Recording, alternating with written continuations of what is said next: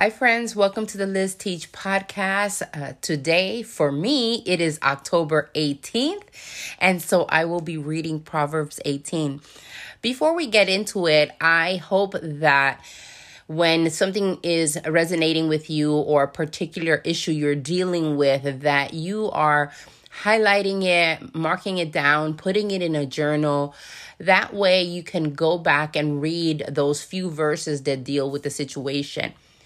For example, of course, Proverbs is a, is about wisdom. So anytime it says the benefit of wisdom, maybe put that to the side so that you can get back to it and just meditate on those verses or when it talks about friendship, when it talks about a woman and the kind of woman that we need to be, for those of you that are women, when it talks about children, it gives wisdom about so many areas in uh, our lives, business.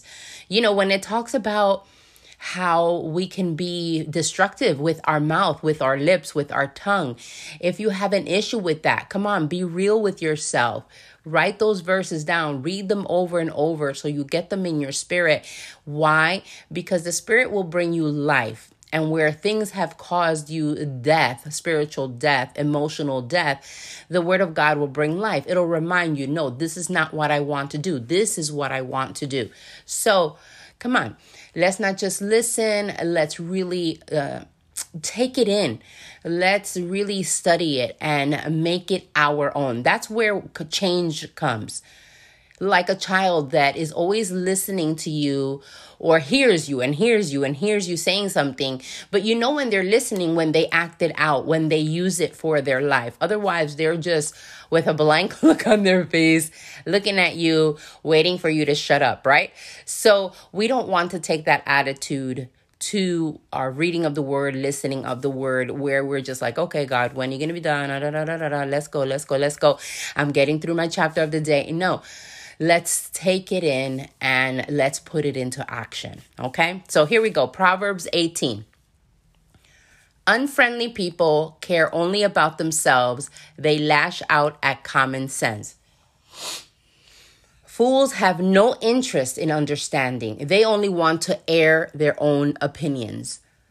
Doing wrong leads to disgrace, and scandalous behavior brings contempt. Wise words are like deep waters. Wisdom flows from the wise like a bubbling brook. It is not right to acquit the guilty or deny justice to the innocent. Fools' words get them into constant quarrels. They are asking for a beating. The mouths of fools are their ruin. They trap themselves with their lips. Rumors are dainty morsels that sink deep into one's heart. A lazy person is as bad as someone who destroys things. The name of the Lord is a strong fortress. The godly run to him and are safe. The rich think of their wealth as a strong defense. They imagine it to be a high wall of safety. Lost my. Oh, here we go. Haughtiness goes before destruction, humility precedes honor. Spouting off before listening to the facts is both shameful and foolish.